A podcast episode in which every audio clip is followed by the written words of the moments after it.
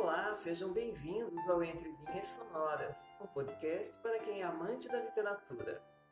Eu sou Andréa Visoto e convido vocês para ouvirem e curtirem os melhores romances, poemas, contos, textos filosóficos e muito mais. O texto Poética, do filósofo grego Aristóteles, escrito no século IV a.C., percorreu o caminho acidentado até chegar até nós. Muitos comentadores consideram que se trata de uma obra incompleta e com bastante lacunas. Acredita-se que eram anotações feitas por Aristóteles para ajudá-lo nas aulas dadas a alunos que frequentavam a sua escola, o Liceu.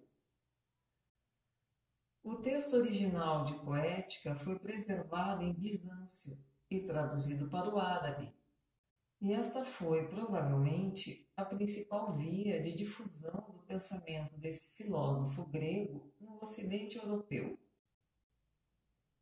Alguns séculos depois, já no Renascimento, no século XV, difundem-se na Itália várias traduções latinas do texto, que afinal acabaria por tornar-se a base dos estudos de teoria literária e influenciaria muitas áreas do conhecimento.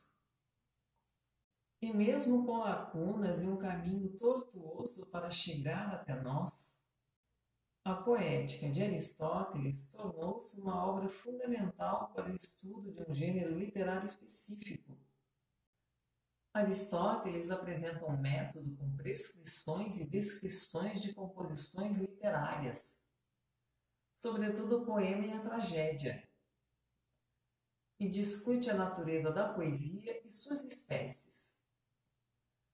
O conceito fundamental para a discussão da poética é a imitação, ou mímesis. O texto de Aristóteles que conhecemos costuma ser dividido em 26 seções ou capítulos. Neste podcast, ouviremos a tradução feita por Ana Maria Valente, publicada pela Fundação Calouste Gulbenkian, que disponibilizou gratuitamente a obra em seu site. Os 3 primeiros capítulos que fazem parte deste podcast procuram delimitar e definir o que é poética e o que é arte mimética, bem como apresentar critérios de diferenciação das obras segundo os meios, os objetos e os modos de produção mimética. Fique agora com os 3 primeiros capítulos de Poética, de Aristóteles. Poética. Falaremos da arte poética em si e das suas espécies, do efeito que cada uma dessas espécies tem, de como se devem estruturar os enredos se se pretender que a composição poética seja bela, e ainda da natureza e do número das suas partes. E falaremos igualmente de tudo mais que diga respeito a este estudo, abordando naturalmente, em primeiro lugar, os princípios básicos. A epopeia e a tragédia, bem como a comédia e a poesia ditirâmbica, e ainda a maior parte da música de flauta e de cítara são todas, vistas em conjunto, imitações. Diferem entre si em 3 aspectos. Ou porque imitam por meios diversos, ou objetos diferentes, ou de outro modo e não do mesmo.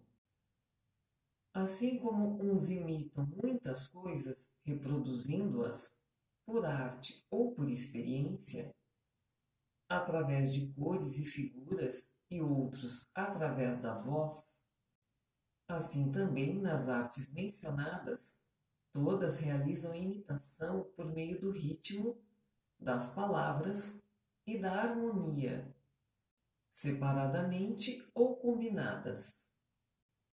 Se a música de flauta e de cítara e algumas outras artes similares, como a música de siringe, conseguem expressividade usando apenas a harmonia e o ritmo. A música dos dançarinos imita, pelo ritmo em si, sem harmonia, pois os dançarinos, através de movimentos ritmados, imitam não só caracteres, mas também emoções e ações. Todavia, a arte que imita apenas com palavras, em prosa ou em verso, podendo misturar-se diferentes metros ou usar um único, chegou até hoje sem nome.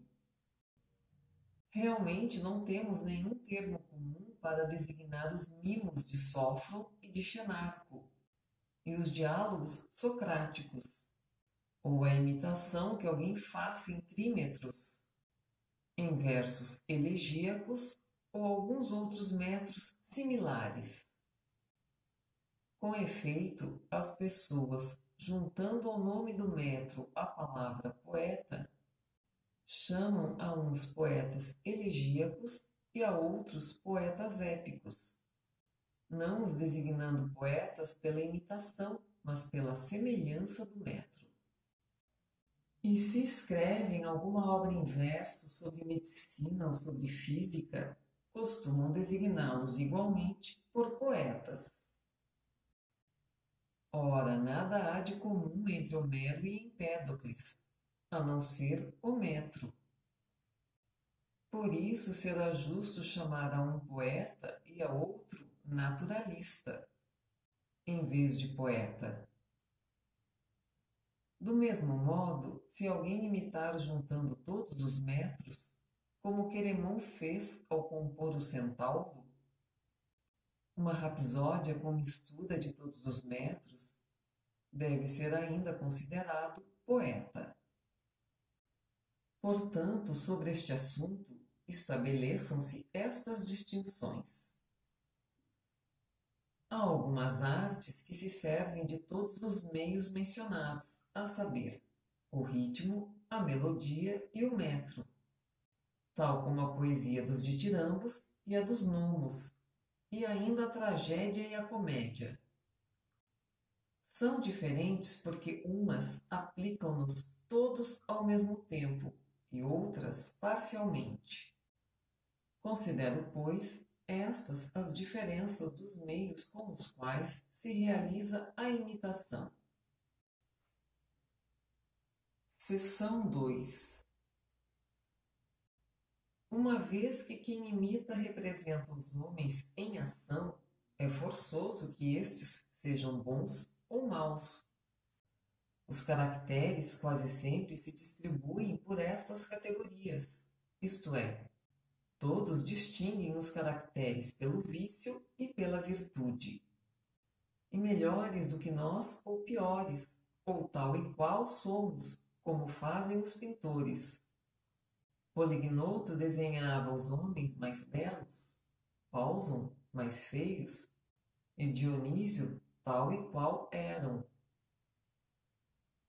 É evidente que cada uma das espécies de imitação mencionadas terá estas variações, e assim será diferenciada por imitar objetos diferentes. Na dança e na música de flauta e de cítara podem realmente ocorrer essas diferenças, e o mesmo se passa na prosa e na poesia sem acompanhamento musical. Assim, Homero representa os homens melhores do que são, e Cleofonte como são, enquanto Hegemon de Tasos, o primeiro que escreveu paródias, e Nicócaris, o autor da Ilíada, os representam piores. Acontece o mesmo nos ditirambos e nos nomos. Podem representar-se os ciclopes à maneira de Timóteo ou de Filoxeno. Também a tragédia se distingue da comédia neste aspecto. Esta quer representar os homens inferiores, aquela superiores aos da realidade. Seção 3.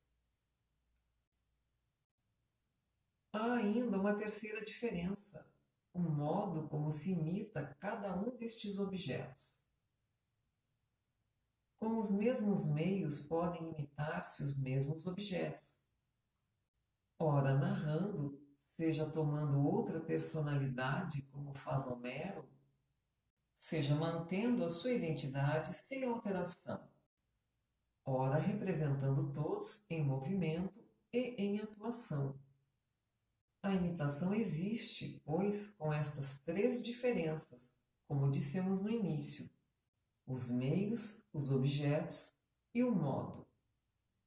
Assim, Sófocles seria um imitador igual a Homero, uma vez que os dois representam homens virtuosos, e igual a Aristófanes, porque ambos imitam pessoas em movimento, em atuação.